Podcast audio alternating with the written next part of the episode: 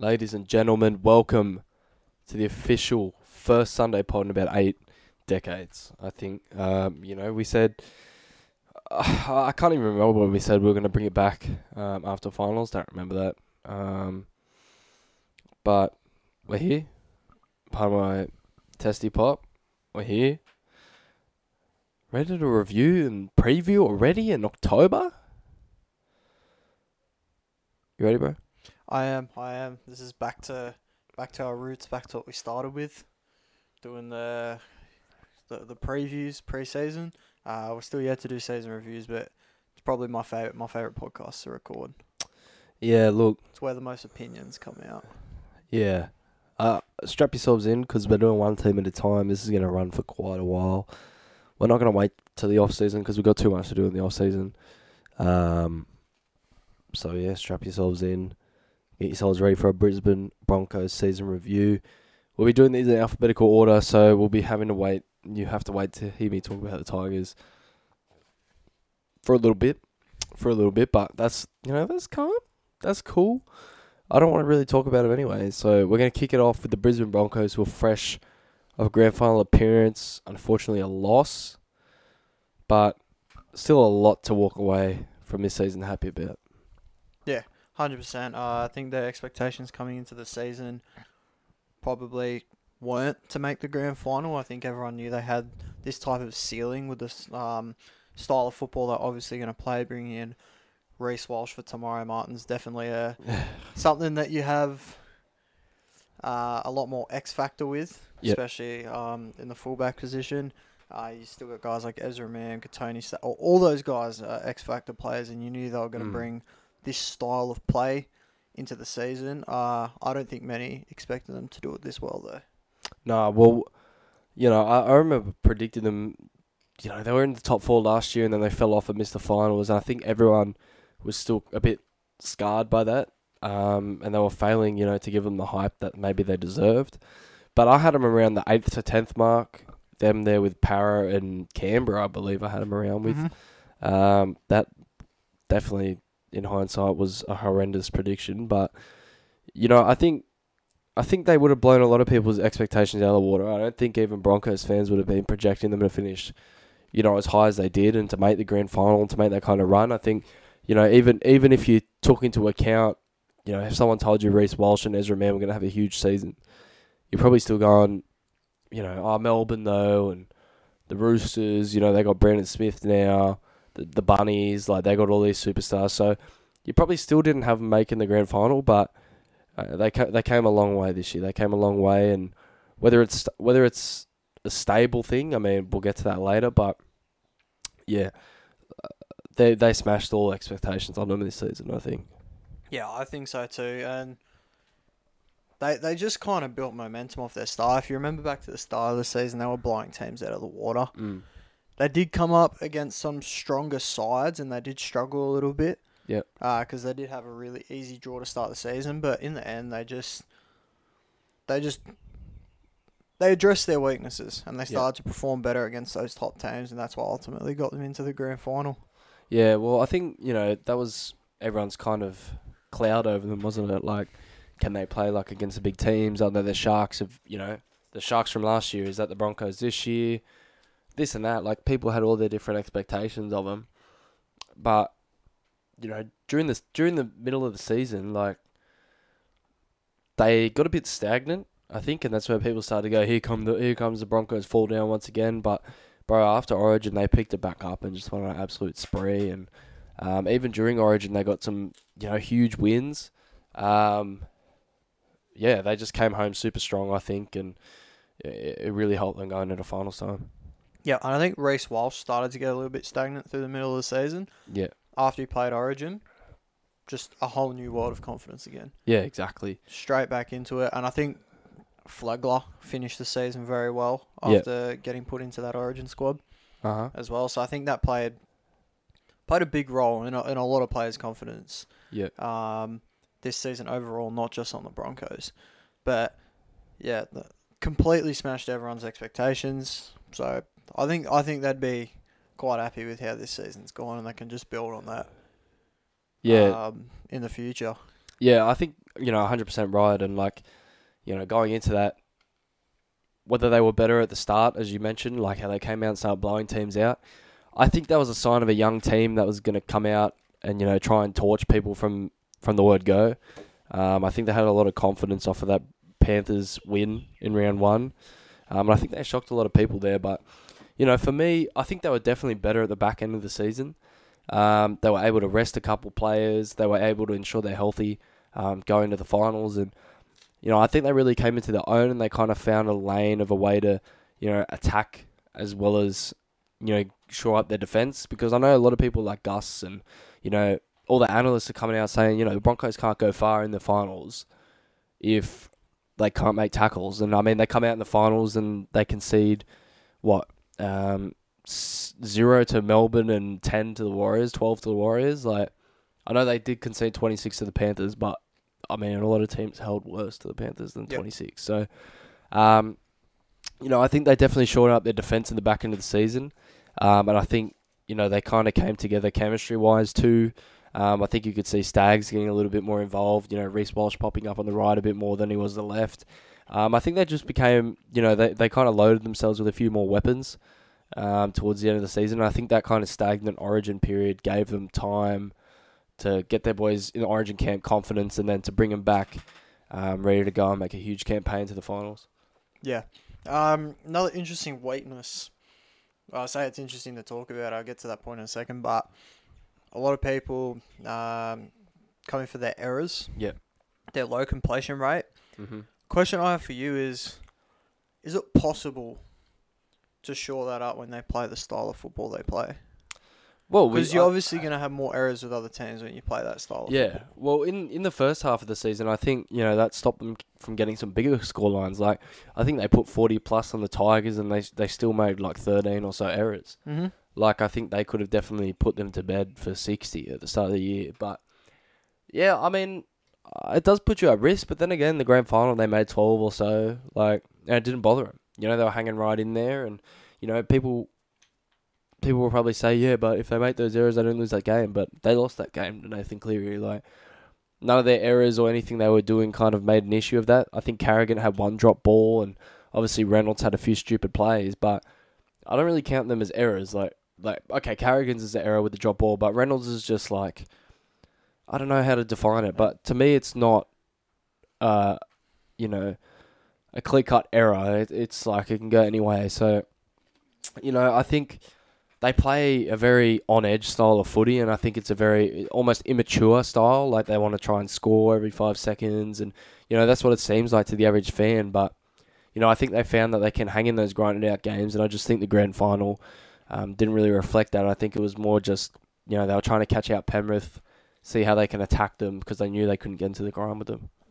Yeah. Um, there's also the argument in the grand final is if they're playing safe and limit those errors, do they score 24 points? No, and that's that's the that, yeah that's the thing, right? Like, and I think they kind of thrive off the back of their errors. Like, I think it wakes them up a little bit because I think you know they can get into that showy footy kind of thing, get distracted, like oh yeah we're lighting them up, like crowds on their feet.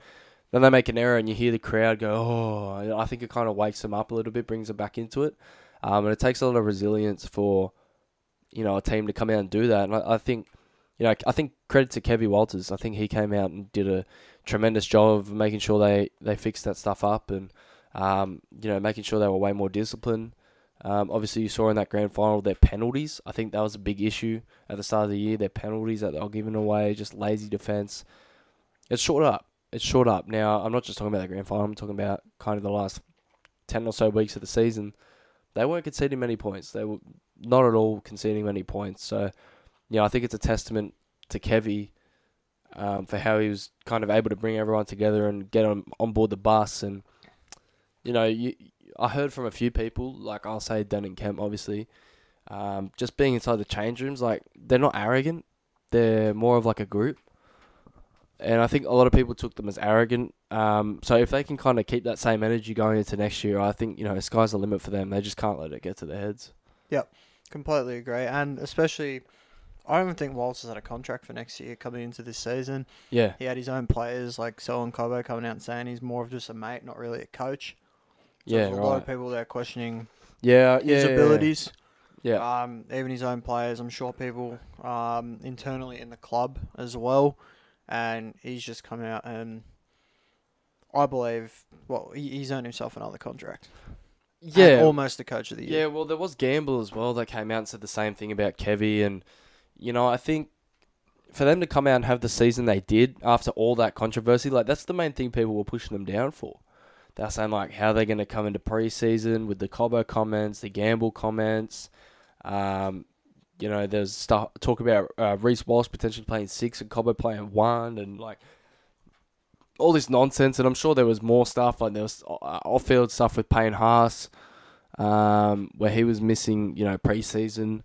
Um, there was a, there was a lot of stuff going on, and I I feel like the Broncos, you know, the Broncos did really well to bounce back because I think a lot of teams would have folded um, into the kind of pressure the media put upon them. But hey, their, their footy did the talking, man, and you know, I think they lost something like six games all regular season, um, pushing for the minor premiership. You know, no one no one thought they would be able to do that. Um, I just think it's yeah, huge testament to Kevin Walters. Um, as much as people don't want to give him credit and kind of say, you know, he's he's not even really a coach. I think he's more of a man manager, and I think that kind of came out this year. And um, I think the Broncos have found, you know, a really nice groove. I think they found that their identity as a as a team. You could say. Yep, Hundred percent agree with you. There's, there's there's not much more you can add to that. Um, and they'll probably just build on it next year. I know they've got a few losses coming in, but we'll get to that later. But that's that's the thing, right? But you have a season like this, like the Panthers did, and it's like, can you back it up? And the Panthers have backed it up, backed it up, backed it up. They've they've continued to show everyone that they can keep doing it after all the doubts, and that's what makes such a great team. And if you can keep bringing in new faces and you know replacing the big players with you know cheaper players, but players there to do their role, like you know you can still go on and win three comps in a row. Like I don't think that's an issue for them. Um, I think the Broncos need to find a way to do that because otherwise, I think you know their success may be short lived, and I don't want it to be because they're one of the more exciting teams in football, to be honest. But yeah, I don't know. Like for me, they're gonna miss. They're gonna miss the guys that are leaving, and that could obviously impact the play of other people. Um, and I think you know we saw this season like they were able to step up in big games and pick people's heads up, and I just think maybe not having those characters you know, around there for those tough games and for those games where you really need that veteran experience to pull you through, um, they may struggle a little bit. yeah, well, that's where they need to take that next step as a club because teams like Penrith and Melbourne, and o- over the years, even the Roosters have gone through that, Yeah, and they've been able to overcome that with you know some of their junior players and new signing, whatever. Yep. that may be. So I guess that's just the next step they need to take yeah. Well, as a club. and they have a huge junior base, right? And they would have realised that during this season, um, with the high raps and, and the way they they some of their players played in Q Cup, and even the ability of those like Mariner and Willison and Piakura and their ability to step into first grade, you know, just so comfortably. Um, I think they've discovered a lot of new things about their club uh, as a whole, and I think you know it's it's a good thing for them to build off because I think in years past, you know, they didn't have much positive to go into. Like even in their year last year, where people were saying this team, you know, this team could make a push for the grand final, and they fell out. It was still a negative to end the year. Like they've had a few negative years where they've been laughed at. I think this is their first year. You know, sure they'll get laughed at for losing a grand final, but you made a grand final. You did really well, and everyone congratulates you for being able to challenge the Panthers like you did. And I think they'll just build off that, and uh, it's just positive reinforcement for them. I think. Yep. With you. Yep. Get into some player awards Player awards. for the most recent season. All right. We'll look back on our predictions, see how they went. Yep. Um, I've written down here MVP, most improved, um, breakout year. I guess you can kind of put them into a similar Mm-hmm. area, and um, I'm most disappointing. Yeah. Okay. I'm ready, bro. I'm ready. I got my notes here. I got my notes here. All right, MVP. Mm. I have gone for Payne Haas. Yeah, I've got Payne Haas as well. He was just I don't. I don't think that's really a question, is it? his impact in the middle was unmatched. You could say Reynolds because he was the one steering the ship. He was the game manager, almost Yep. almost the only guy managing that game apart from Carrigan for the Broncos. But he was out quite a bit, and we saw they didn't struggle too much with Jock Madden in there, and uh, that just gave the edge to Payne Haas for me. Yeah, the I- amount of work he does in the middle is insane. Yeah, I just think his durability has, you know, been a little bit tested over the last couple of years. Um, I think, you know, people sometimes thinking he's lazy, uh, finding weaknesses in his game. Like, I really don't think you could find a hole in his game from this year. No. I think everything he does as a front rower is so complete, and he excels at everything he does. Like, I th- he's almost the best in every single category as a front rower. Yep. Um, and Doesn't even tackles. even, no, not at all. And even in the eye test, you know, the eye test kind of says, you know, that he's the best at everything he does. Offloading ability, tackling ability. Um, you know, when he's in the clear, he's probably the hardest to stop. He's just a machine, man. And I, I think he's going to have an even bigger year next year now that he's got his extension. Yep, and um, in in close games as well, he's playing 60, 65 minutes. Yeah, and he's uh, the thing is about Payne Haas is like he's willing to do whatever he needs to do to win. Like, and we saw that in the grand final. All the tough carries, all the big tackles. He was there every single time, and you know I think him and Carrigan are the two big leaders around Reynolds. I think they really set le- lead by example, and they really you know set the standard for the rest of these young forwards coming through. Like, hey, this this is what you got to do to get to the top. You know, you got to do those little things, put in those one percenters while being the superstar. Yep. Um, we actually had him in our Dally M rankings. We had them second. Yeah. He was nowhere really to be seen in the NRL's ones. Yeah, So I guess you could say I don't we know, rate man. Haas a little bit higher than some of the other guys, but but to me, like, just pu- like I know everything's on around about stats, right? But pure stats alone, like the dude could have almost won the award. yeah, He was that good. Like I think he was very hard done by as not to even be close. as well, that is a very hard feat. Yeah, So I think there's very little doubt. There may be some. You got guys like Reynolds and Walsh and all them, but there's very and Carrigan, but there's uh very little doubt. I think Payne Haas has to be. Has to be MVP in the Broncos, your most valuable player at the moment. yeah. I don't think there's really any other choice. I mean, you could go with um, you know, you could you could go with Walsh, Reynolds, Carrigan, but I think Payne Haas is kind of clear cut, and I think everyone kind of realizes, you know, the machine that he is, and you know, I think compared to the standards of the regular season, probably a little bit disappointing in Origin, but again, we're not taking that into account when we're talking about the Broncos. I'm talking about you know all 25 to 26 games he played this year, and in every single game he played, he was almost the best player in the park. Yep. Yeah. We're gonna go to MIP. Most Yeah. improved. Now, I, I, I don't know, man. Uh, Do do you think this is as clear cut as I think it is? No, Who have you gone? I did go Reece Walsh. Yeah, so did I. So it is pretty clear cut. I did think guys like Mam were up there. Haas is Yeah. up there, even though he was already a superstar. Oh, I think even Carrigan's massively improved. Uh, Farnworth.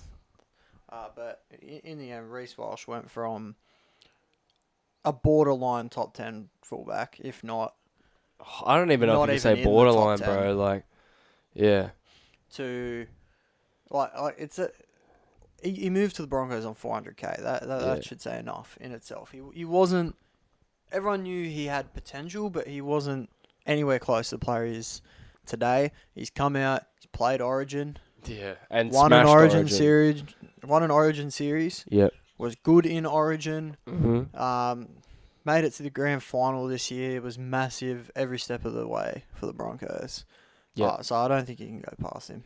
No, neither do I. And I, I just think, bro, every he stepped up in every single thing the Broncos lacked last year. Like, Te Maire Martin's more of a passive kind of fullback. Reece Walsh is electric, hits the line hard, and has probably the ball playing that Te Maire Martin has, if not better. Like, I Yep. think he finished the year, the regular season at least, with nine tries and 25 try assists.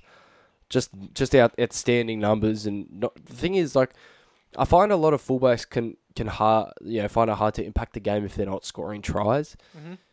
And for me, some of his best games are when he didn't even score. Like he didn't need to score to make an impact on the game, and that comes, you know, without him being a Dylan Edwards or Gutho type player where they make a ton of meters and they make the defensive plays. Like he would finish the game with like three or four try assists, and you're like far out. It felt like he scored a hat trick, but he was just cutting the line open, hitting the holes, and you know we. he'd finish with like 130 meters, but they're all super impactful 130 meters. It's very hard to stop as well because he'll start on one side of the play the ball, and as it's being played, he'll just sprint to the other side. And yeah, it's hard to counter as a defense. yeah, very hard. And I think as soon as you try and draw up a defense for it, Reynolds and Mam are smart enough to find you know who's going to get that hole because the moment that that extra man steps out and tries to jam him or tries to make that read, either someone's going short through a hole or there's a cutout Quite ball often, Farnworth. and straight to Farnworth, Or right? Mam just goes himself. Exactly. Mam so scored 19 tries. this I know, insane, cool. insane. I As a think it's one of the high, uh, the highest tallies four or five eighth in in recent year. years. Yeah, him, and and, him and Trent Barrett are the only to do it in Far the out. NRL era. that's crazy. Yeah, but that just And shows I you think man's Barrett was quality. Dally M that year. Yeah, wow, far out. Yeah, that's nuts. Um, and I think you know Reece Walsh just did a really good job of making everyone around him better. And as much as people love to hate him, I, I, really feel like he is probably the next face of the game. He is just nuts, and like I was never really. the hu- way V'landys talks Oh about yeah, him. that's that's that's next level, bro. But just like even I went from like saying, okay, I think this guy's a little bit overrated to this is like a proper stud. Like I'd probably have him two, two or three in terms of fullbacks. I, I thought he was the most overrated player in the comp. league. yeah, I think we both were. I didn't think he was super overrated. I just thought he was overhyped. Like I the thought, dude scored like two tries for the Warriors. and he was running for like eighty meters a game. Yeah. We're like, what is he Error doing? prone. Like I know the No Warriors team wasn't that good, but still. and then he steps back home and just explodes. He just explodes. I thought outstanding year for Walsh, especially the Origin debut. I think he was unlucky to miss out on Australia. Re- we spoke about that squad the other day, but quickly, like, what on earth is that squad? It's horrible. But anyway, what would you have done differently apart from the fullback? uh, let's not talk about that. We're talking about Broncos, Okay. bro. But a lot. Okay. But um, yeah, bro. I just think Walsh, his impact off the field too. Like he brought a real big identity to the Broncos back, a real swagger. Like I know Payne Haas and Paddy Carrigan have kind of had that, but it takes a real throbber to really you know set the scene and say like we're here. And I think you know as soon as he stepped in for that Cowboys game, everyone was going, "Oh my goodness, this this guy's nuts!" Like. Will this keep up? We don't know, but this has been nuts. And from there, I mean, he just didn't take, just didn't take a step off. No, he didn't. There was a few games where he maybe struggled a little bit against South and Parramatta, but fixed that up real quick, Yeah, for sure, real quick. for sure. And um, yeah, ha- having Billy's vote of confidence as well over Ponga, who'd arguably been Queensland's best Yep. player the last few years. Yep. Oh, few years, That maybe would've- last series, but yeah, That would have done. Yes, as That would well. have done them wonders. Yeah. For sure, for sure. All right, we'll go on to breakout player because I feel like we will have different players here. Now it's a similar. Well, they're very similar things. It's a similar thing, I've but the thing is, right, Reece Walsh for me can't be a breakout player because everyone knew who Reece Walsh was. Mhm. So he he's not bursting onto the scene and breaking out like, who's this Reece Walsh kid? yeah, that's that's like- what I'm thinking. Yeah, like he's the most improved player because everyone's going, okay, Reece Walsh, new start, can he meet the expectations? And he exceeds the expectations. Yep. But my breakout player is someone who, you know, if you really watch the NRL week in, week out, game in, game out, you would know. Um, and you would know had some form of ability. But they burst on the scene and now, you know, everyone knows them. I feel like we could have the same player. Yeah? I want Jesse Arthurs. Bro, I went Jesse Arthurs. I thought you were going to say Mam. I thought you were going to say Mam. Nah, I was close to giving it to Piakura. Yeah. Because I remember there are a few games there. I think I messaged you. I don't remember which game it was. I think it could have been the Cowboys one. I Yeah. was like, Piakura is going to be a top five Yeah. second row one day. He, I, I, he runs very good lines. He's very strong. But once Riki came back, he just didn't get the role that he had. Yeah. For most of the time. Yeah. Uh, outside of that, even Carrigan was playing a bit of second row Mm-hmm.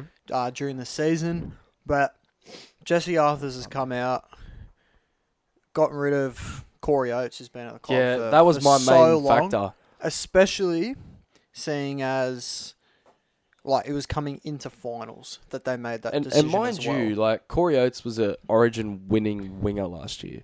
and I thought and that he'd, almost he'd top be try scorer. for Origin if he wasn't injured this year. Yeah, exactly. And that's like he's knocked him off and basically sent him out of the club. So, you know, I think, I think you know you could go Ezra Mam as well for this pick breakout year, like burst on the scene, Dally M six of the year.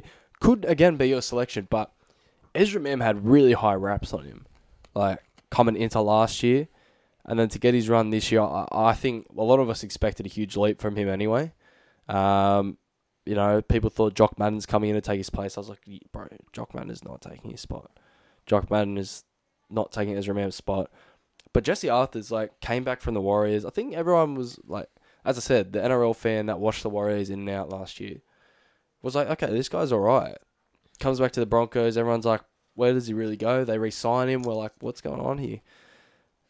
And then he just like the grand final was just outstanding, and now he's going to play for Samoa, I believe. Like, Yep. he's got it. he's had a huge year, and that's what I'm talking about breakout. Like, that's a huge breakout. If I told you last year that Jesse Arthurs is probably going to start for Samoa in a, in a international, you probably would have been like, "Who's that?" Like, okay, he's probably just like a random squad player, but he's like outstanding, and I think he's got big years ahead of him. I think, you know, obviously get to it later, but I think it'd be silly to move him into the centers. I think that wing is really his position, and I think you know he he's done a really good job of filling that hole of Corey Oates, and then actually going, no, hang on, this is my position, and you know Corey's gonna have to leave the club. Unfortunately, I, I'm sure he didn't think that, but Corey's gonna have to go because they got Jesse Arthurs now there, and they seem very comfortable in playing him. Yeah, and I know you mentioned it briefly there, but if you remember back to 2020, 2021, Broncos were horrendous. Yeah. And everyone's like, all right, they've got a lot of centers here. They've got Staggs, they've got Farnworth, they've got Arthurs. How are they going to fit? Tesi Niu was uh, playing in the Mhm. centers sometimes. Like, How are Mhm. they going to fit this in? They loaned Jesse Arthurs to the Warriors. And that was huge. And he was a center as well. yeah, He played pretty good football at the Warriors. yeah, I thought he was decent enough. Decent enough. Comes back to the Broncos. Everyone's like, Broncos would probably just let Warriors keep him. Yeah, I think we They were got saying that too. Farnworth, Like, they they got should go and get him Staggs, back. like, Like, we're just like they they should just go. for? We were even saying he could be the Panthers like crying Yeah. replacement, and like I mean we were right to say that he could really grow into like a gun of a player, but I mean I didn't think he'd be this good. I thought he'd just be like a good first grader. Well, he could have spat the dummy there and gone, I'm not going on a loan move and coming back to Farnworth and Stag. yeah, exactly. Could have spat the dummy, could have left the club, could have asked for a release, and I'm sure Broncos would have given it to him, but he didn't.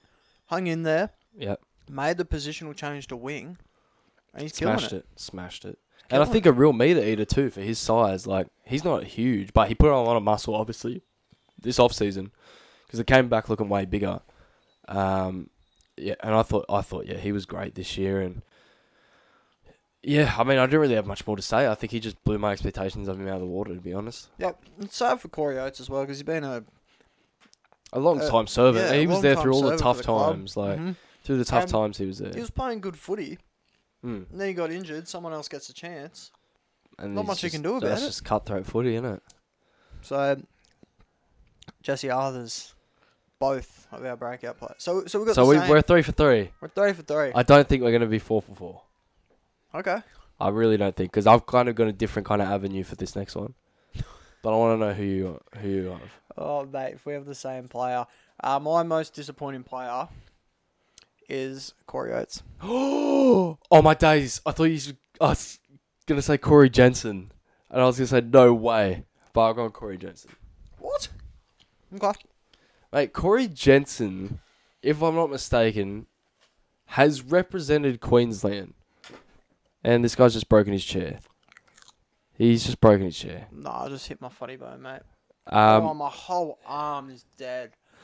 Anyway, keep going. if I'm not mistaken, Corey Jensen was in line to play for Queensland a couple of years ago, right? Maybe I'm I'm I'm smoking crack. I don't know. He never played for Queensland. What am I talking about? Who am I thinking 2020 of? team when they Corey Allen and Yeah, I don't know. And- Anyway, I don't know. But oh, there he is in a Queensland jersey. there Whatever. you go. Whatever. Anyways, Corey Jensen, I thought was going to have a huge role this year. I thought potentially starting over Flegler. And I thought just a really, really good option off the bench. I thought he had a great year last year. And, and it's more disappointing for me because I think his opportunities were kind of limited, um, given the breakout of Palasia, Pick, Cora, um, you know, Marty's good form at the start of the season. Um, Flegler and Payne Haas just killing it, kind of zapped those minutes away. like I think there was just a lot of things that went into him not getting a ton of minutes. Um, and yeah, like I think he he's such a better footballer than what you know he showed this year, and I think with Flegler leaving, he's going to get a huge opportunity to kind of step into that starting role. And bro, I, I really like him. I think he's a really solid player, and he runs the ball really well and defends really hard. And I I don't know, bro. There's just something I really like about him. Like if he was offered to my club, I would take him. I would take him. He just works hard. He's got a huge work rate, and you know he's he's humble enough to sit back and say, okay, Haas, Flegler, Carrigan, you know Hetherington, uh, Marty, like all these people, Palasia, you you can take your minutes. I'm gonna just work hard. When I get my chance, I'll play well. Like he had a few really good games this year. Um, and I think you know he will get an opportunity next year to either start or come off the bench in a in a bigger role. And yeah, just for me, it was just disappointing this year because I I expected him to have a real career year. To be honest. Yeah, I hundred percent think he'd be back next year, especially with Flegler out, Flegler out. Yep. Palasia's on his way out as well. Mm-hmm. Unless you're going to start Marty, which I don't think is going to happen. Yep. Corey Jensen should probably get that starting role. Agreed. Um, allows for some other props to come onto the bench, but I think 100% Corey Jensen for now. Oh, Fletcher Baker's coming as well. yeah, which we'll get to later as well. Um, but yeah, I just went Corey Oates. I didn't really think there was many disappointing players this, this year mm-hmm. as a whole for the Broncos. They had a really good season, but like we just discussed, Corey Oates just lost his jersey to uh, an Origin player. Yeah. Origin level player just lost his jersey to Jesse Arthars. Yeah, and that's not disrespectful to Arthur. Yeah, it's not. But like, you come off a stint where you're an Origin level player and you lose your spot. He got it back as well. Yeah. Just just didn't really um didn't really regain traction, and they've decided come finals time we don't want Oates. We want yeah, Arthars there. exactly. Even though Oates was the incumbent. Yeah. He'd been playing there most of the season. So Yeah, and I think you know maybe that's also potentially a salary cap move, given they know they're going to have to hand out extensions. But you know, I still think for Oates to not be able to play his way back in and then to kick up a stink the way he did, he didn't really kick up a stink, but you know what he came out and said in the media. you're you're on a club Yeah, right now that's premiership contenders.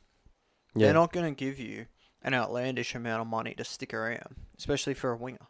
yeah. And Jesse Arthars playing just as good. And look, they're trying to push him into the back row. Like they've basically said, the only way you stay is if you're in the back row. So, yeah, I think he's gone. But tha- that's the only reason I've said he's the most disappointing. I don't think his year was that bad overall in terms of how he played. I just Mm. genuinely don't think the Broncos had any disappointments this year.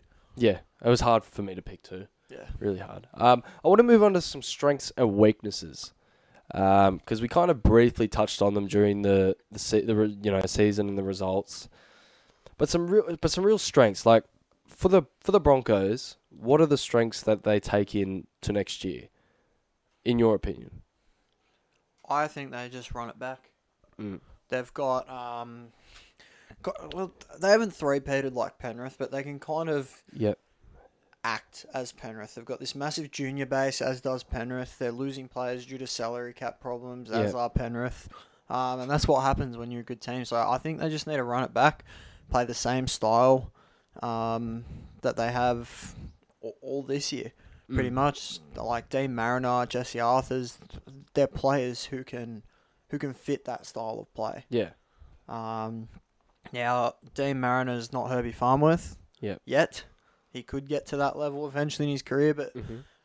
I get they are slightly different play styles. Herbie's more of that big body that can crash over from anywhere, whereas Mariner's more of like a Stephen Crichton type centre Yep. uh, in his play style, but I'd just be running it back. Yeah. Same fast play style. They're still all young, and they'll just improve. The more they do it, the more they play together. Yep. I think. I think Yeah. that's how they need to yeah, run it. for me, you know, I've got their fast attack. Obviously, is such a strength and an asset to them. The fact that they can play that fast for basically eighty minutes without their forwards or backs, you know, giving way. Um, I've got their unbeatable pack. Now, I know they lost to Penrith, but I don't think their pack got beaten. Like I know Leota and Fisher Harris were great, but I thought their forward pack was was much better than Penrith's. Not oh, much better. Is that a stretch? Mm, no, not really. No, not really. I think Penrith won the game just through their pure experience. Mm-hmm. But No. yeah, I think I think the Broncos pack is like almost impossible to match. I think if you go into the game saying we're just going to take their pack down and then we'll beat them. Like, you're not going to win that game. You're actually going to get pumped. They can all play big, big minutes, and that keeps their bench guys fresh. It keeps your Hetheringtons, your Muddies, your Fletcher Baker if he's coming over.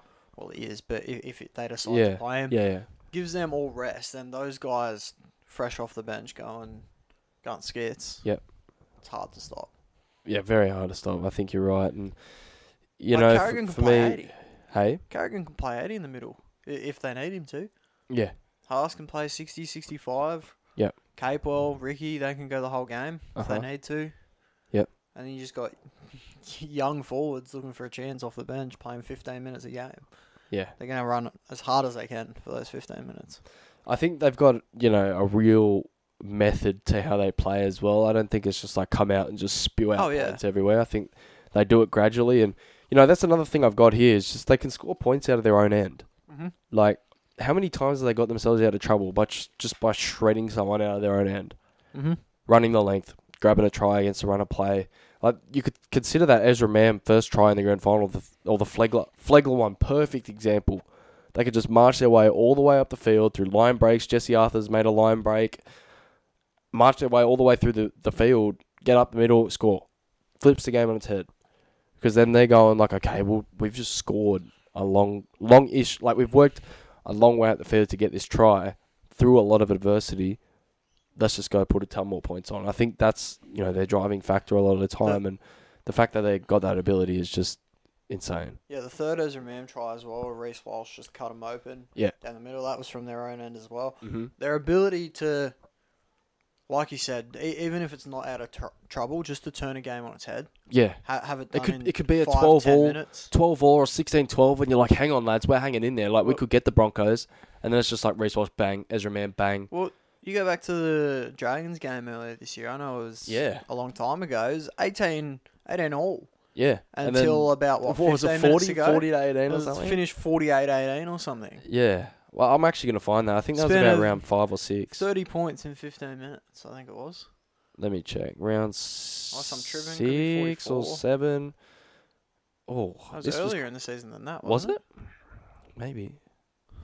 Oh yeah 40 to 18 Oh, there you go. and they went Cobbo 70 Walsh 73 Mam 75 Walsh 78 just nuts.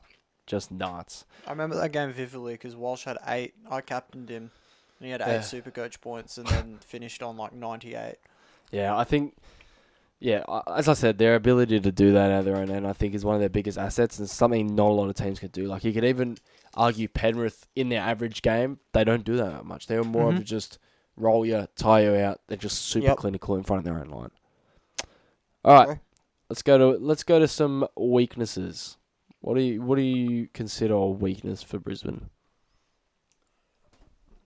To be honest, I think they just beat themselves a little bit. Hmm. Um, well, I got brain farts. yeah, exactly. Yeah. Um, I did talk about how the errors could just be a, a like byproduct of playing the kind of football they do, Yeah. but sometimes there are just errors that, like, they should know. That drop ball, like, you you have to hold on to that. Yeah. Stayed down for a penalty, whatever. Uh, threw a stupid intercept pass. Yeah. Yeah. Um, yeah. I, I like. I just think yeah, brain farts is definitely such a huge thing, and we saw that a bit in the Warriors game where Walsh comes out, throws a cutout.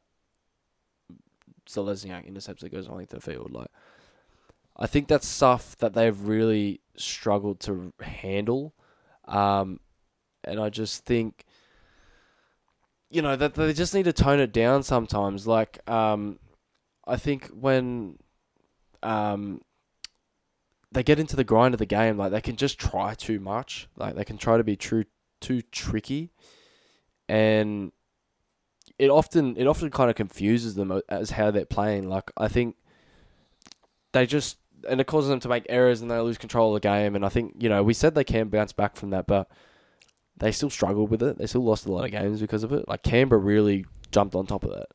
We thought the Storm would too, but the Storm didn't. Um, uh, yeah, man, I, I don't know. I just think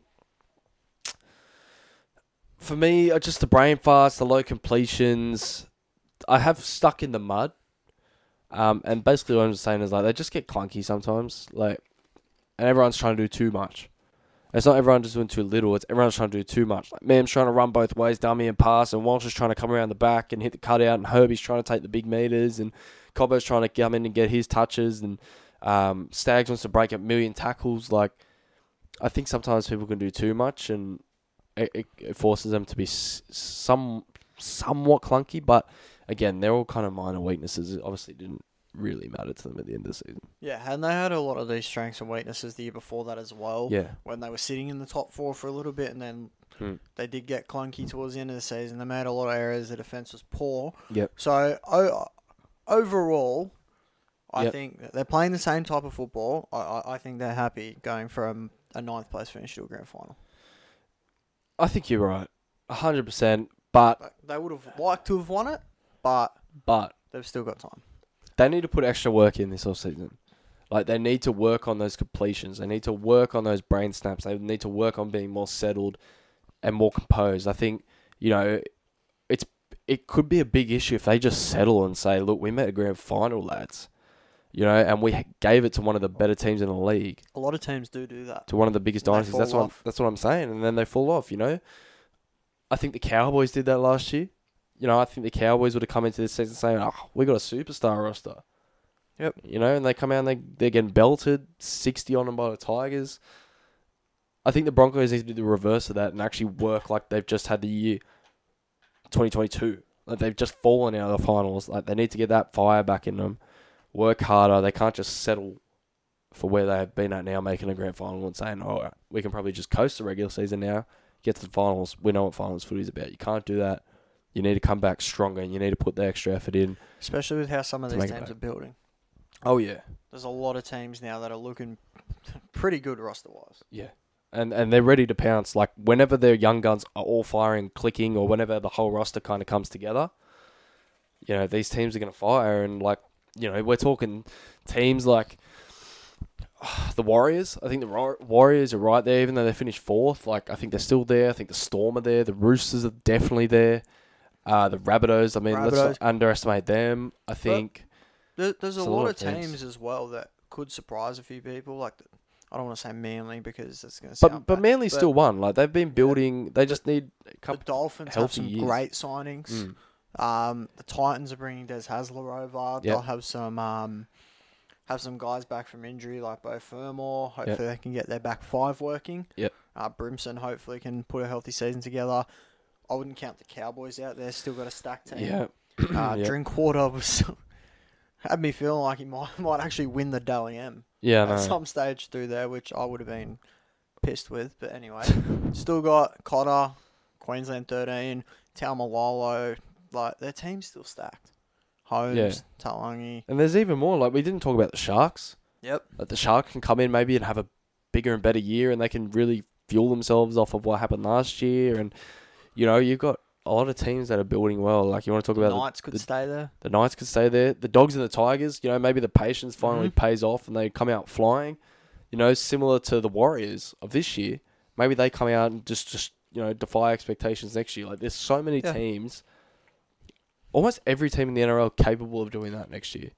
And that's why the Broncos need to stay on their toes and they need to work extra hard. Make sure they're satisfied. Parramatta. Make sure well, they're happy, but they're that. not satisfied. Like they can't be Yep. satisfied. They need to keep working hard and they need to use that grand final loss as fuel. Yep. Which I think they will. Yeah, I think so too. All right, we'll quickly we'll quickly wrap up wrap up that season review with some disappointing and some I don't know how do you put it? How do you put it? Yeah, some disappointing and some not so disappointing. Some some players that exceeded expectations and Right. some players that failed to meet them. Breakout years without getting the award. Yeah, let's just let's just say that. I, I'll rattle off. I got five of them here. I got Walsh, who we, we spoke about at length.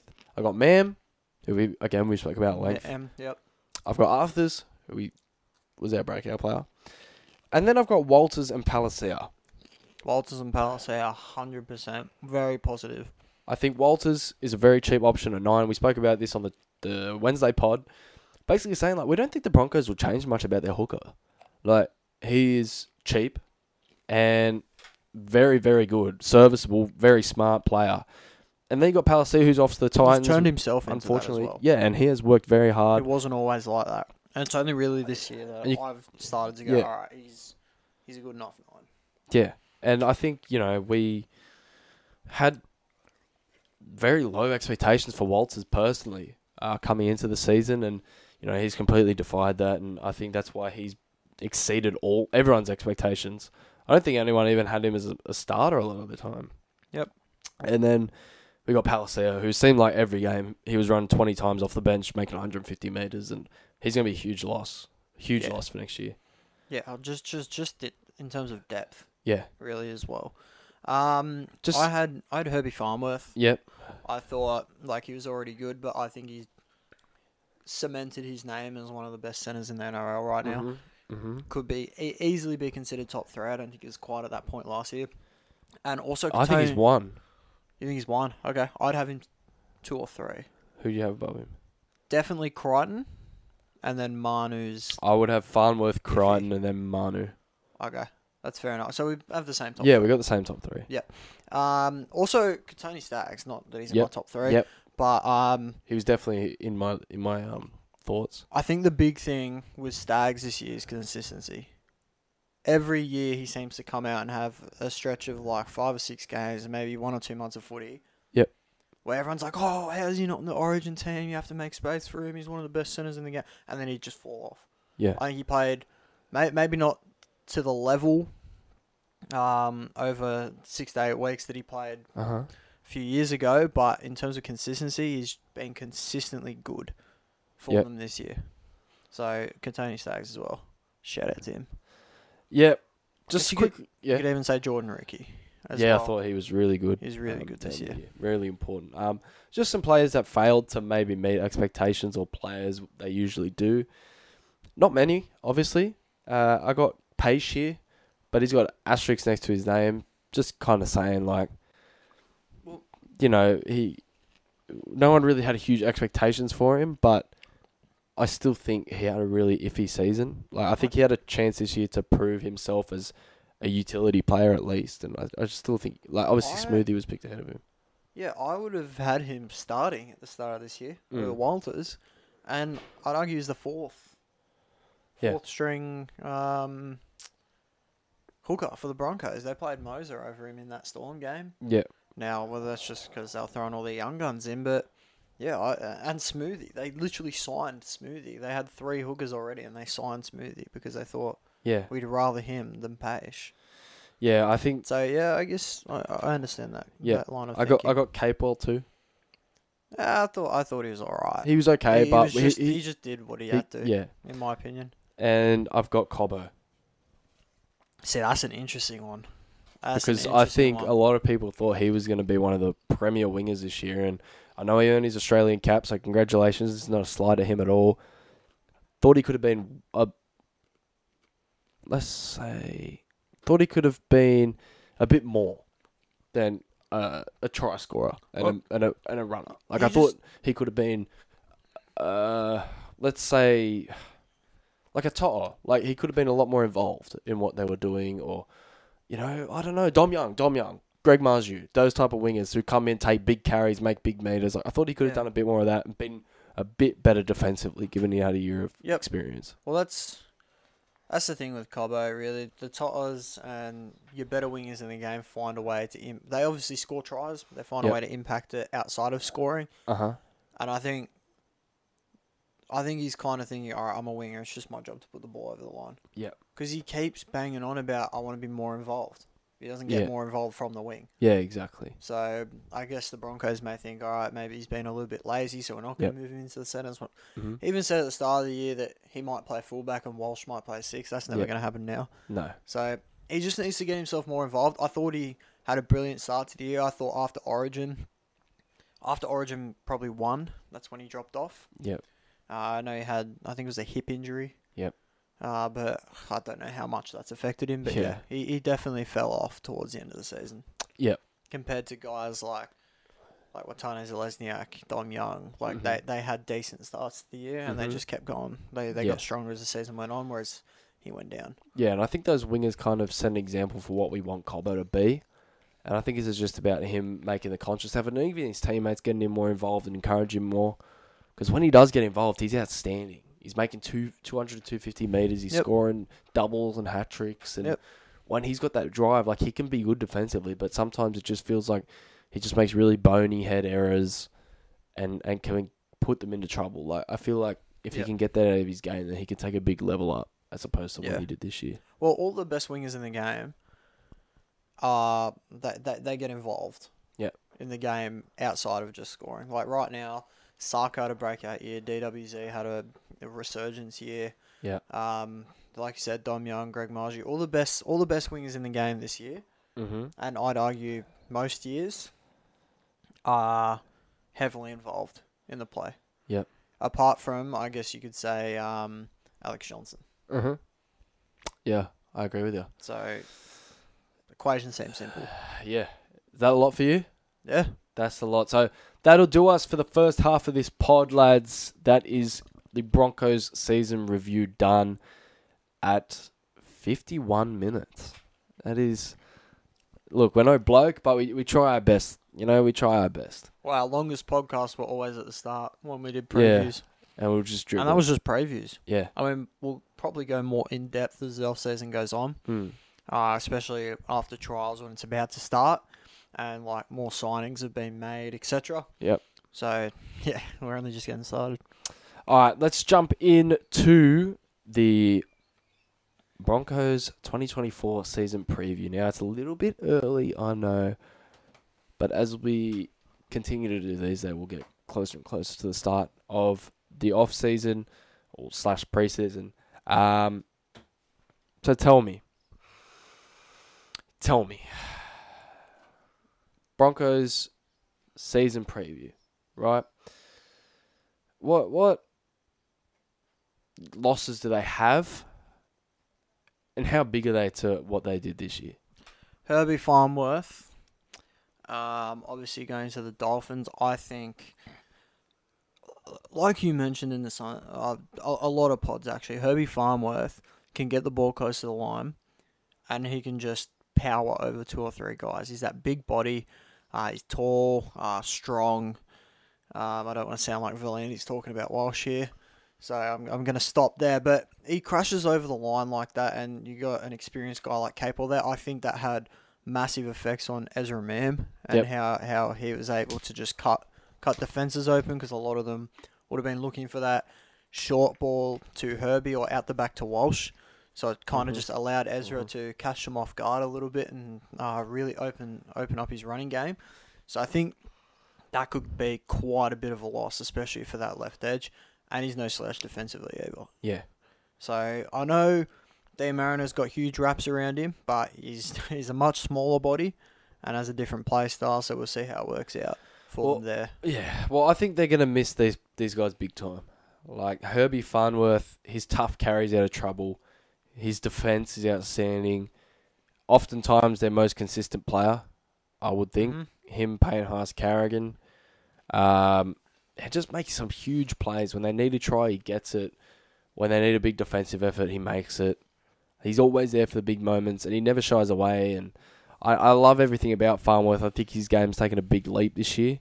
Um, I think you know Mariner is a different type of player to Farnworth. You know, he's Yep. more of an electric X factor kind of center. Where I think Herbie can be that and also do all the dirty work for you. So I think it's going to be a big, you know, spot to fill for them.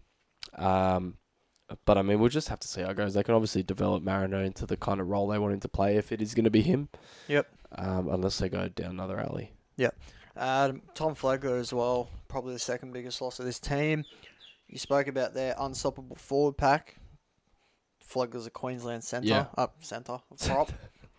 Yeah. you got Payne, Haas, and Carrigan to worry about, Mm. who can run 200 metres a game easily. Yeah. And then you got Flegler as the third, the third forward running, and on his day he can run 200 as well. Yeah. Well, I think It'll know, be it'll be a massive loss, Yeah. like as kind of their third third man. Well, I think just in terms of his experience too, like having played at the Origin level, um, you know, having played in the grand final now, played in the final series, and having also been there through the spoon years, Like I think his experience in terms of being a Bronco and what it means, you know, and the culture that he probably carries around in the club, I think that's going to be huge to replace um, in terms of Flegler and Herbie too. Um, and I think you know his relationship coming up with the other boys um, through the ranks. I think you know that's just that's just natural chemistry. You know that's not something you can really work through team bonding. That just happens. Like, and I think they're going to miss him a lot. You know, his aggression, I think, a lot of times fired them up during the games. I know he'd do some stupid stuff, but he really toned that down this year. Yep. Um, and really focused more on his footy, and you know, I think, I think he absolutely killed it. And I think, I think that's another credit to Kevy for you know encouraging him to keep a cool head. And I think, yeah, he took big strides in his game this year. Probably a top ten front rower in the league now that they are losing. And I just think when Payne Haas, you know, when the teams are targeting Payne Haas, they had Flegler to make those big carries and big aggressive runs. And now they're not going to have him. And I think, yeah, they're re- they're really going to miss him for that Yep. reason. Yeah, hundred percent agree. And uh, Keenan Palasia, the last loss, the last real loss. Of, I, th- I, um, I don't think this is look it's not as big Okay, as okay, Herbie look- and Flegler. okay. I don't think right now this is going to be looked at as some extreme loss, right? They're going to be like, ah, it's Palasia. Yeah, he made a lot of meters off the bench, but they but they can bring someone in like a Hetherington or a Jensen or a, Oh a yeah, Takura to replace him on that bench. That's fine. I hundred percent agree. Wait until we're three years in the future, and he you're running at a pack, Palasia, Fotuaika, Fasul Malawi, Fifita, Fermor, and whoever, whoever may come through. it's ridiculous. That's when you're going to be regretting him because he could still be on a cheap deal and be playing the best footy of his career, and it's not going to be for you. And I've seen that far too many times in my club. And you just sit back and you're like, wow, if we had him, given that we knew Flegler was going to, we would be, you know, potentially in a much different spot, or we would be even better than we are now. Yep. And I And I think, don't- yeah, yeah, you go. I don't think when the Broncos let him go, he I don't- wasn't. He wasn't a massive. Yeah, he didn't have a massive huge part, role. Wasn't, and they, wasn't wasn't really making the seventeen. in hindsight, they're never letting him go. oh yeah, Never. And these three guys that they've let go, I think these are the three big, almost for one club specifically in terms of their losses. I think these could be three of the bigger losses this offseason. Oh, in terms for a club. one hundred percent. In terms for a club. I'm not saying Palasia or Flegler is a bigger loss to, you know, the Broncos than, Pen- than Crichton is to Penrith. I'm not Just- saying that. just- I'm saying for the Broncos, those three players going is going to have a huge impact, I think, on how they play next year and Yep. how they go into next year. Like just think about that pack. Like you said, Fotuaika. If you want to start Tina at lock, you can have Mhm. Palasia, Fodder Waker, Fermor, Fifita, and Tina as your pack. You got Isaac Liu off the bench. He's still around the club. Um, You know, you, you got, got the- young forwards in Yeah. Klese Haas and Isaac for Suamaliawi. Huge. Uh, Josiah Pahulu Yep. coming through as well. He's um, Queensland under 19s representative. Yep. Like the Titans pack is looking great, and then you look at their back line: Jayden Campbell, Cam Pereira, Brimo will be in there somewhere. And I think the main thing for the Broncos Oh. is the main thing for the Broncos is like I mean, we're getting too much on the Titans. yeah, I was gonna say for the main thing for the Broncos is like they've strengthened a direct rival twice, three times, and not uh, and it's not like they've given them to the Bulldogs or the Tigers. They've given them to one team that was claiming Suncorp as their home stadium. They've now got two of them, and like one team that plays not too far from them. Like these guys have gone to other Queensland teams and would now strengthen Queensland rival clubs. Like I think that's just such a huge thing for their culture too, and the way teams are going to be able to play against them. Yep.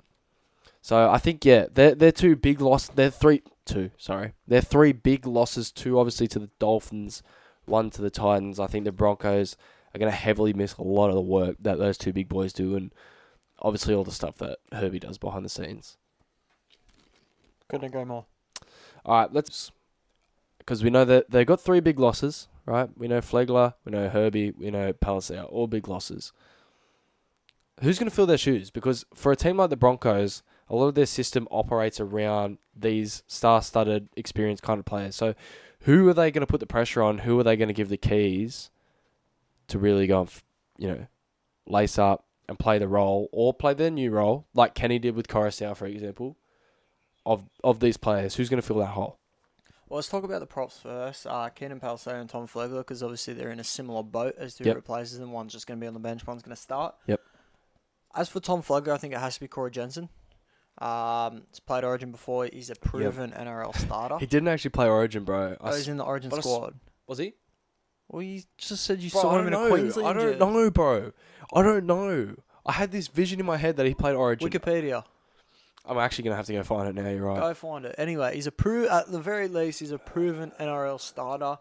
I mean, you got Fletcher Baker coming over. Um, he's been sitting in Roosters reserves for quite a bit of time, so I don't think you can throw him into a starting role. He's selected for Queensland under 18s. Oh, except, um, yeah, I don't think you can throw him into a starting role on a team that's competing to win a title, basically. Yeah. Um, you got Marty Taupau there, but he's doing so well in that. Just come on for 20, 25 minutes and just tear up. He's doing Mhm. so well in that role. I think he proved at Manly a little bit that maybe he wasn't up for that bigger starting role uh, at this point in his career. Yep. Um, and then, oh, so I think Fletcher Baker could take Palasia's spot, and um, Corey Jensen probably takes Tom Flegler's. But you could also say that maybe they just bring Marty back into the 17. yeah, I think that's definitely an option. That's But then that- Fletcher Baker yeah. spot. yeah, that's but that's kind of the way I've gone about what I've said. Um, for Flegler, I've got Jensen replacing him just for experience reasons. At least at the start of the season, I think Jensen will be the one that replaces him. Yep. Um, and then for Palestino, I've got Hetherington because I think Hetherington can come in and play those big minutes um, and take those big runs. I think he's got the motor to do so. But technically, in the technicality of who replaces him, it's Marty or Baker. I don't think Baker's a walk into the 17 at all. Um, No. I think he'll definitely have to fight throughout the preseason to to get into that place. For sure, for sure. Yeah, it'll, it'll come down to preseason, 100%. But I think the favourite has to be Corey Jensen for the starting role, Yep. and it's probably Marty for the other bench role with Hetherington and Piakura. Yeah, I'm, I'm with you. I'm with you. I agree with you. And I think I think we're on the same page with a lot of these things. Um, to be fair, um, but yeah, I think I think Baker is a good get considering how cheap he'll be as well. Um, and I think he just offers, you know, Just offers that bit of depth. just offers that depth, that bit of you know cover over the positions, and I think yeah, I think he's a good asset for them to have. Yep. To be honest. All right, Now Herbie Farnworth. Herbie Farnworth. This this is the one I think a lot of people are, are, are a bit perplexed about. To be honest, um, I've got Deine Mariner. I know you've got Deine Mariner. Um, a lot of people thinking Arthars. Some people thinking Hoeter. Some people thinking Oates comes back in. What are you, What are your thoughts? Look, I think Oates is done and dusted. I think Jesse Arthars has to stay on that wing. Yep. I've got Deine Mariner. The only issue with it is he's predominantly played right side centre. Yep. But I know coming into the NRL, you can't really pick and choose which side you're going to play. And Yep. let's say he gets that left centre role, everyone will know him. Oh, okay, he's played left centre for his whole career. Yep. No one's going to be going back to, oh, yeah, he played this in juniors. Mhm. Like, yeah, no, no one's Yeah. going to go back to that.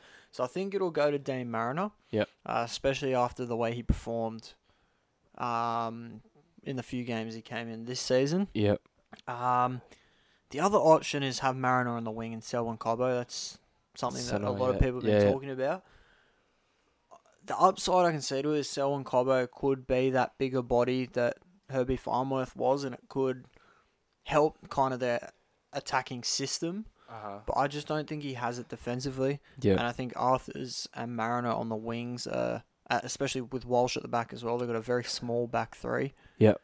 And um, a very, oh, I'd I'd still say inexperienced back three, Yeah. especially for a, a finals. I think I think Herbie offered a lot of stability too, which I think they're going to miss a lot. So I think that's why a lot of people are leaning towards maybe a Cobbo or pushing Arthars inside and then bring Oates back, something like that. I would personally go Mariner because I think he fits their attacking needs just with that speed and his creativity. Um, and I think he's willing to sit back and really just play his role. Um, I think him and Reece Walsh, you know, you think Herbie's quick. Wait, wait till you see this bloke link up with Reece Walsh. Like I think defense defense comes with experience. Um, I think he can develop into a really really nice starting center in this in this competition. Um, I just think he needs time and they need to be patient with him. But yeah, he's definitely my early pick to replace Yep. Herbie out there. Yep, with you. All right. Let's move on to their gains. Now they've they've only got they've only got one. They've got one. They've they've got one game. Gotta be honest, it's just a depth signing. Yep. Yeah. Might get might get a might snag a bench role. Yep. Won't be a massive one, I don't think. Uh huh. That's all I've got to say on it, really. I don't Yeah. think it's a massive loss for the Roosters. I don't think it's a massive game for the Broncos. He's a decent player. He's got potential to turn into a, a good NRL player. Probably Yep. not a superstar, but yeah, I, I just see it as a depth signing. Yeah. To me, it's a it's a kind of save money type thing. Yep. Um, I think they did need to save money. I think they like. I think they did need to save money. I think they went out and made the right moves to accommodate that. Um, and I ju- yeah, I think you know he's shown definitely shown flashes of the Roosters that he can be something quite good, like a, a in a, in a week in week out as a first grader. Um, I think he's just got a really hard working mentality. And I like the way that he fits how the Broncos play. I think, you know, he can get a good stint off the bench of maybe 15 to 20 minutes, work his way in, and, and hopefully, you know, can sort of pencil himself into a starting role or something similar to that. But I'm not going to put any promises on him having a huge role for his first year, and definitely not in the first couple of weeks. Um, first of all, obviously, have to see how preseason goes. But for me, I think there's still a few forwards ahead of him in that pecking order, uh, um, just due to the fact that they've been there during this this run. Um, but I think he will be a very good squad player for the long run. Mm-hmm. Yep. Um, I don't think there's any more you can really add about their gains. Uh, Yep. So we'll get shot onto their best 17. Yeah, for How- sure. How are we playing this if we're Kevin Walters next season? Um, for me, bro, I don't, I just don't know. Like, I just don't know. Um, yeah, like I think there's a, definitely a few ways they can go about it, and I haven't really put one on paper, so I'm gonna kind of do this off the top of my head right well, now. I, I'll tell you, And and you can just chime in. You you, you can read yours, and I'll put mine together while you talk. All I'm right. not gonna. I'm not really. I'll listen to you, but I'm not gonna be influenced by what you say. All right, cool. My fullback's Reece Walsh. Speaks for itself. The other options, Cobbo. Um, I mean, we don't even need to talk about other options. I know they got Tristan Sailor there. He's a promising, promising guy. is probably not going to get get a run because he's just got a, a young, electric, one of the best fullbacks in the game uh, in front of him. So no doubt in my mind, Reece Walsh is going to be the fullback. Uh, I've got Jesse Arthars to keep a spot over Corey Oates. I think Corey Oates may be on his way out. He does have a player option. Um, so I think other clubs will be looking to snap him up. So I think it'll be Jesse Arthars, who they've re-signed until 2026, and uh, probably Selwyn Cobbo again, which means Mariner and Tony Staggs will be the centres. No doubt about Ezra Mam and Adam Reynolds are going to be um, the halves. Uh, my starting props, obviously Payne Haas, and then as I said before, Corey Jensen, with my nine Billy Walters. Uh, my second rowers, sticking with Capo and Jordan Riki. Uh, Lock, obviously Carrigan. My 14, I would give Blake Mozer a go. I think Tyson Smoothy's been decent, but I don't think he's a game changer that Blake Mozer could be. Uh, he's already being compared to the likes of Cameron Smith. He looks looks a little bit um, more like he'd dominate the ruck a little bit more than just kind of that serviceman. Uh, so I'd have him as the 14. I think that suits their style perfectly. I think it, despite losing to Melbourne in that game, I think that really helped them out. And then I'd go Piakura, Hetherington, and um, who did we say before? Why, why is this? Why is this slipping my mind? Baker. No, not Baker. Marty? Marty. Yeah. On the bench. Okay, so for me, I've got Walsh, Arthars, Staggs, Mariner, Cobbo, Mam, Reynolds, Jensen, Walters, Haas, Capo, Riki, Carrigan, Mozer, Piakura, Hetherington, Tapel. Oh, so we got the exact same team. Yeah, I think I think Marty, um, you know, I don't know. I know he's got a deal for next year, but I think they'll definitely bring him in to start the year just for that experience. I think they're going to need that at the start of next season, given all the changes. Um, but for me, you know, not not sure he's still the Marty he once was. I think he provides a good shift off the bench, a good stint off the bench. Um, but for me, just a really solid depth front rower. Um, you know, some of, some of the boys on that bench weren't getting too many minutes anyway, so there's not too much to stress about there. Um, we've both gone Mariner in the centres. I think we're both pretty sold on him. Um, even you know we kind of spoke about him at the start of the year, saying you know when's he going to have his big break? Uh, we you did a huge review on him. Um, there's a few options at 14 though, and and we've both gone Mozer, right? And that's cool. We've both gone Mozer, but for me, I'm looking at you know a few other players that could potentially be picked up in this in this jumper, and I think that's Josh Rogers. I think that's Tristan Sailor, and I think Smoothy could get another crack for sure. Yep. I think it's it's it's more open than people are saying. Um, you know, I think people are making out as if you know it's it's Moses jumper to lose, and you know it's just a matter of time until Mozer comes in and Mozer like, but Mozer still needs time. Like he's only our age, not to dox ourselves, but he's only our age. Like he's young. And he's got heaps of time ahead of him. Like, there's no need to rush him, especially when you've made a grand final with Billy Walters. Like, there's no need for you to push super super hard for him to come in and make a debut. Like I just think he needs time and he needs patience and he needs a lot of guidance. Um, because there was a few games like where he wasn't the greatest. Um, but I think I think you know he still brings a lot to the table for the Bronx, and I think you know he's definitely a player worth giving a crack for sure. Um, I think he's the best option there, given you know maybe the. I don't think Sailor's really suited to be in a fourteen. Um, you know, I think a lot of a lot of people carry a nine now, so that's kind of what more people are looking at.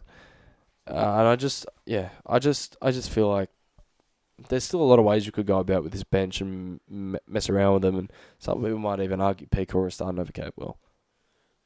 Yeah, well, Piakura, to me, looks like he's going to be an absolute beast. Yeah, So I, I definitely wouldn't be against that. I think probably give it another year or 2 Mhm. and that'll be what they go towards. Yep. Um, they're going to have a little bit more of a salary cap squeeze, I imagine. Yep. Coming up as well, so I think that'll be the point where they go, all right, Piakura's got the starting role over Capewell. Yeah.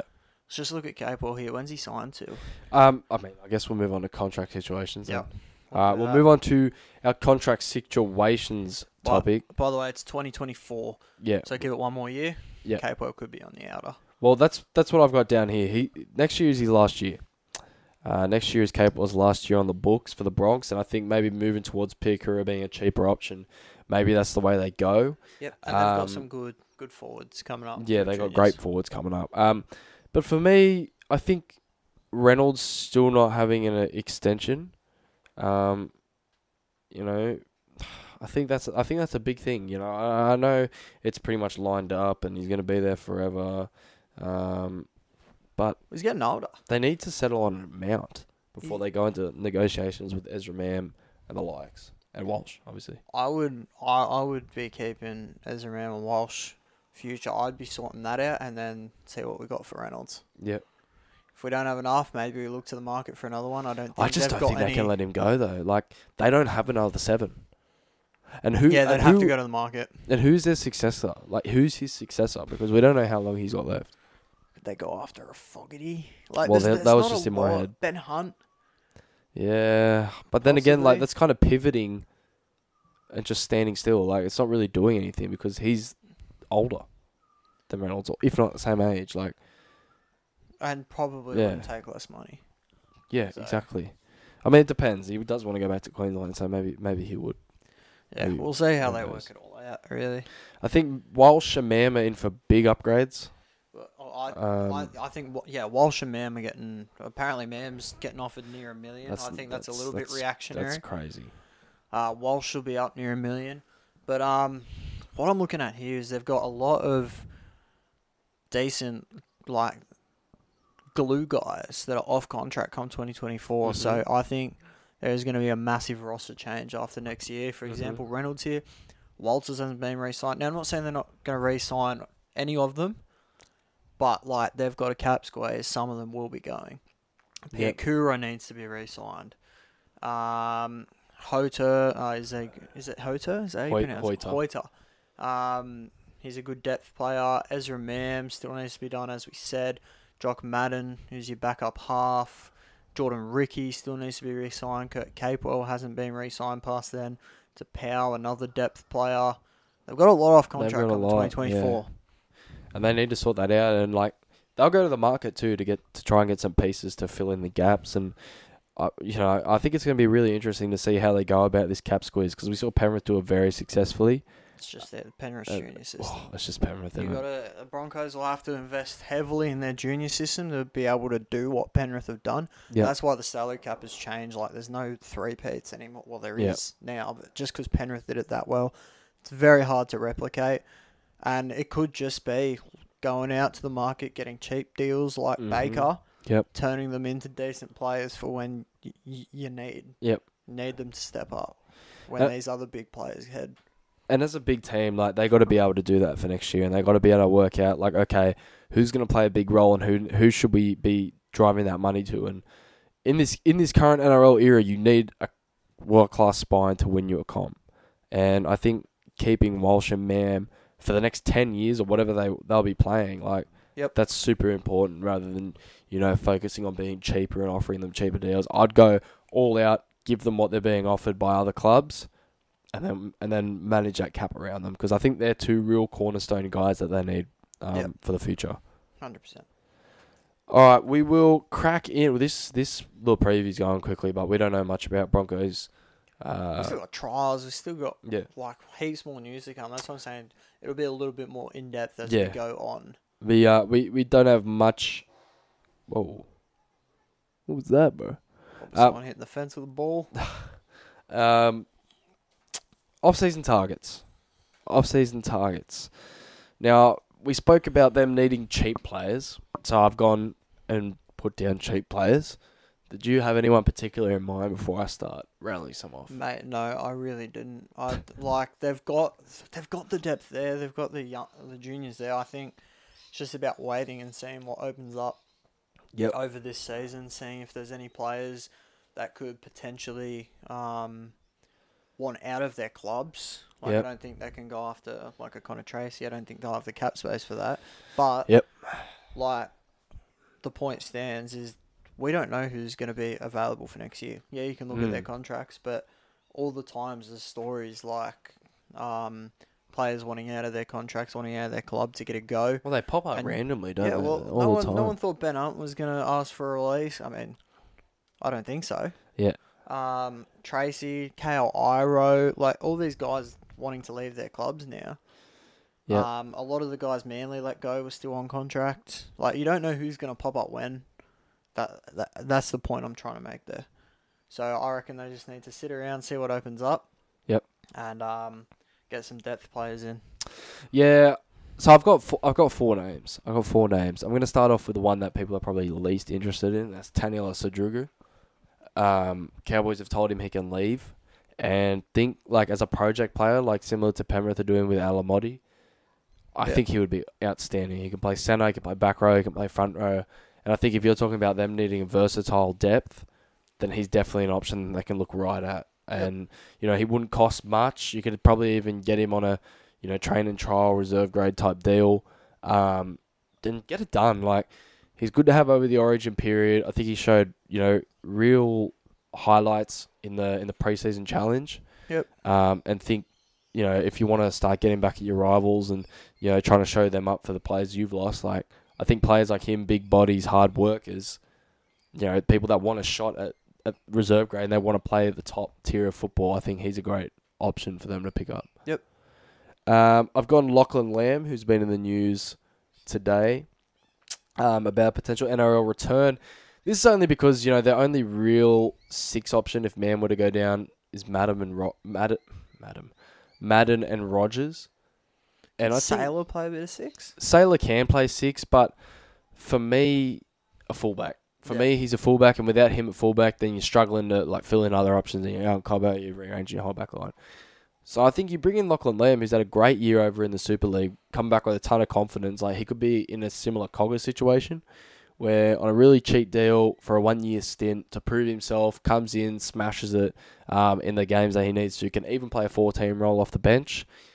And just think, you know, you get him at the right price, and he can be a really productive player for the Bronx. Um, Yep. coming into their upcoming season, and you know it means if Ezra Mam obviously could get picked for Origin, potentially could get picked for Origin. Um, it's hard to overthrow Munster, but potentially could be there If Munster's injured, if, the, if Munster's You pick him injured, he's probably he's now. probably right there. So, um, I think he's a good option to have. I understand Josh Rogers played well in his debut, but I think Lockie Lamb coming off the, the year he's had and the confidence he'll be bringing back, and you know knowing that he can sort of be the guy that can win win a team a game, like I think that would be a big thing that they can bring in for good price. Yep. I've got your beloved Sean Keppie. Cappuccino. Um, obviously looking to be offloaded by Manly. That's come out saying that they've said he's free to leave. He's going to Tigers. Um, it's- well, it looks it looks like it might happen, but it hasn't happened yet. But he's on a good length of a deal on good money. Like, and it's something they don't have, really have to touch and can offload if possible. Like, there's Yeah. there's many suitors for him.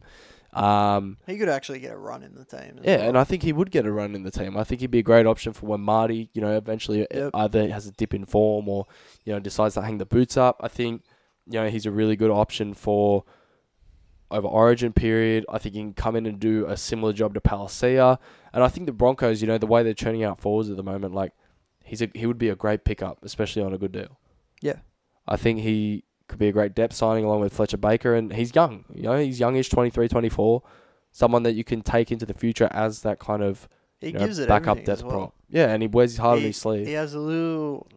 He he can get a little bit hot headed at times, or Yep. maybe not hot headed. It's the right word. He just comes up with some stupid plays. Yep. Uh, whether that be an offload, usually it's taking someone's head off accidentally. Yep. But uh, yeah, apart from that, he, he's he's a quality player. He's a quality player, and he started for Manly for quite a, quite a while. Yeah, So, yeah. Well, I you know, what, I, I've come around to it that I would take him in the tall deal, and I think he would be a good player for a contender. Like I think that's the kind of aggression you need to bring into the game, and maybe Yeah. he can make up somewhat for what Flegler's leaving behind. yeah, and an issue is man with Manly is he's almost expected to be that, that guy in the Yeah. pack, especially when Paseka was injured. Yep. It's just not where he's at at the moment. But for a contender, simplified role, done. that's and we said that about Marty too when they brought him in. and He was incredible when they when when he was first playing. So Yep. I think Keppie again a really good option. I've got, I've got one more option, and that's Brent Naden. Yeah, I think Brent Naden would be really cheap. You'd probably get you get the Tigers definitely paying at least fifty percent of that salary. Um, wing or centre. wing center can cover fullback if you need him to. Um, obviously, Folletti and Toa, I think, will come into their own this year um, and just cement themselves as regular starters. And then they have other options like Kapoa, um, who they've looked to over Naden. Uh, even Tupou slotted into the centers, and you know they've put someone else on the wing. Yep. So he's kind of on the outer. They've got Riley's ahead of him yeah, even moment, Riley I would say is ahead of him. which at I the moment. disagree with, by the way. But I, I thought Naden was pretty quality. Yeah, so did I. But yeah, it'd be a good pickup for the Broncos. Yeah, I think he would be awesome for the Broncos. Very experienced player too. Um, has won a comp at Penrith. Um, can be a bit hot headed too, but is a veteran. Can lead you know the outside backs around at training, and just a great locker room guy. It seems like. I think he'd be a great get, and I, I think a chance for him again to play winning footy. I think those are the environments he thrives in. Like he's been in the Bulldogs and the Tigers the last couple of years. Hasn't really been able to show what he's got, but I feel like he's one of those players where he gets in a situation where he can win and play really impactful footy, like even over the Origin period, then. I think you know you're looking at a really, really, really solid player. Yep. All right. So off-season targets done. We've got three more to go. I know it's been a long pod. Thank you, boys. We really appreciate you, boys, for hanging with uh, boys and girls for hanging with us today, for hanging in with us. We've got three more early predictions, and then we'll let you we'll let you on your way. Okay. So, first of all, who's your who's your MVP? Who's your MVP I'm gonna go Walsh. for the 2024 season? I'm gonna go Walsh. I feel like he further improves, Uh huh. and I think given the losses of Farnworth, uh, Flegler, he almost bec- he already is, but he 100% becomes the focal point of that attack. Yep. and I think he'll he'll take to that role very good. Like he, I mean, I've questioned him going into almost every single role. Uh, Broncos, Uh-huh. he's not gonna be that good. Mhm. He'll be all right. Queensland really over Ponga. Yeah. Like every time I question him, he seems to just, He's come just absolutely smash it. So I reckon he'll go on and he'll be the most valuable player at the Broncos. I've gone one step further. I think he'll be the best player in the game next year. Oof. I think this grand final, everything that happened with the whole your mum, your mum thing, people taking the mick out of him, people making fun of his performance, I think he's going to come back a different beast. I think he's going to get another arm sleeve. Guy's going to be full on inked out, bro. He's going to be looking proper nuts. He's going to be wearing the Pity Vipers every game. He's going to be on that time, bro. And I think he's going to come out and win the Dally M. Here, I said it. I think he's going to win the Dally M next year. I think he's going to come out, sweep the awards at the Broncos Awards night. I think he's going to go absolutely nuts next year. I think Queensland will again win the series. Calling it now, uh, as a New South Welshman. I think he's gonna. I think he's gonna go skits. Am I allowed to say that? I don't know. I think he's gonna go skits. I think he's gonna. You talk about twenty five tries this this year. I think that'll go over thirty. Uh, you talk because they're gonna need him to do more without Herbie and without all these boys, right? And that nine tries is going to about thirteen. Yeah. I think he. I think he could have over. I think he could have fifty try contributions in a season because he's just that Yeah. good, Just under two a game, I could say it. and I think he's got. He's definitely got the ability to do so. Yep. Um, I think we know we've seen Cody Walker get close to those numbers.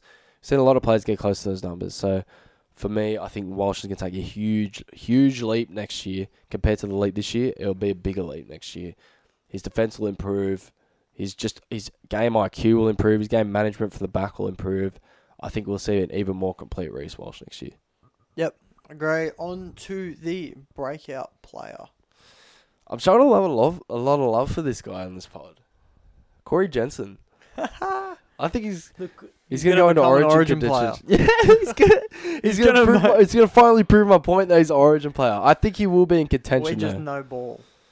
I really hope so because this this might be one of the, one of the great predictions all time. But I think Corey Johnson, Corey Johnson, bro, I can't even get his name right.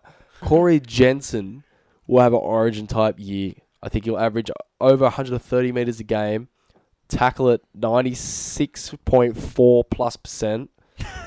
And he's gonna score a couple of meaties, bro. And I think he's gonna be a huge meter eater. I think he's gonna be the Mister Consistent for Brisbane next year. Aside from Haas and that, because you can't call him Mister Consistent, like because they just do the same thing every week. It's actually boring.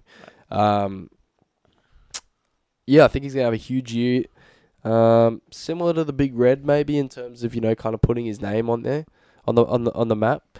Big Red, obviously, he had a great season this year, but I think you know he can definitely get in there um, and make a name for himself. About 50 minutes a game in the Broncos front row, similar to Flegler this year. I think he can get close to the production that Fleg- Flegler was providing that earned him an origin spot as well. It is hard to break into that Queensland four He's got pack. it, bro. He's got it in him. He's got it in Okay. him.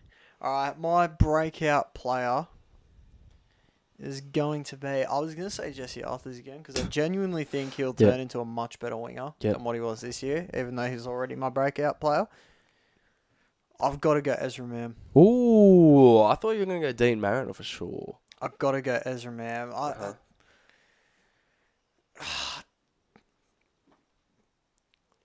Oh, Deine Mariner's tempting. He's tempting, but I'm, I'm going. I'm going Ezra Mam. I think this will be the year he finally solidifies himself in that group of five eights. Yep. Of, uh, in contention for the best in the game. You got your Munster, you got your Walker, your Dylan Browns, your Luais. I Mhm. think Ezra Mam's going to join that wow, group. that's a big call. I think he's going to join that group. He's going to have a similar season, well, a similar season in terms of quality Yep. as what Dylan Brown was producing at the start of the year. Yep. And I, I think he's really going to make that left edge his with Farnworth out. Look, bro, I don't think that's I don't think that's the worst take I've ever heard in my life. To be honest, I I, I do Ezra. think he had his superstar moment in that grand final with the bittersweetness of scoring a hat trick and losing.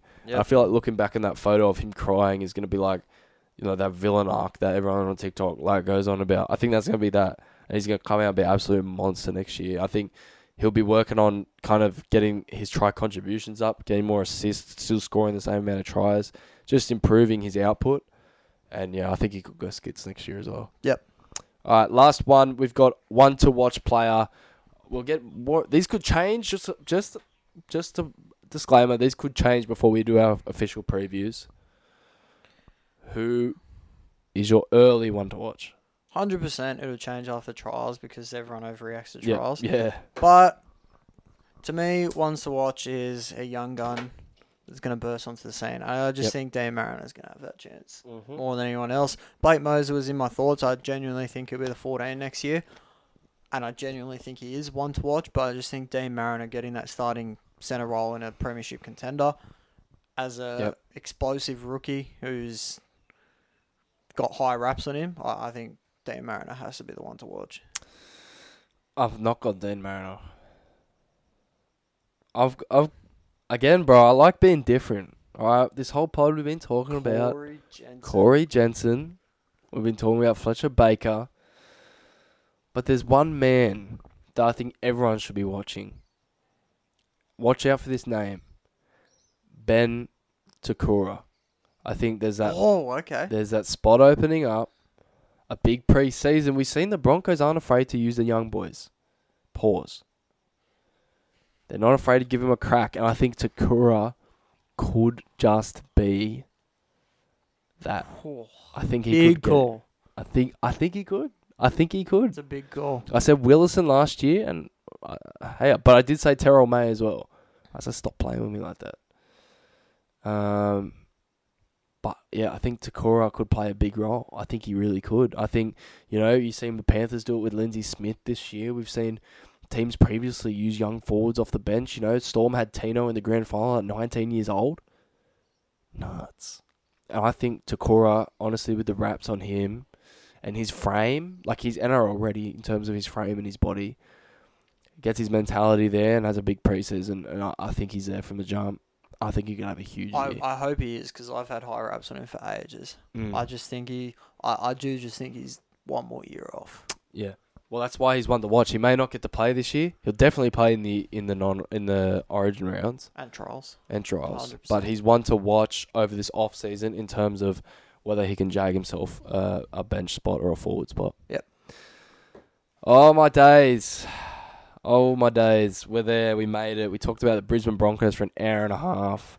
It's gonna be like that for all. Come on, bro. That's that. Wait, give it to us. That is nuts, Remember back to the glory days? We talked about Lockie Miller for half an hour. bro. That was that was big, bro. At the time, now it's trash. But um, yeah, lads and ladies.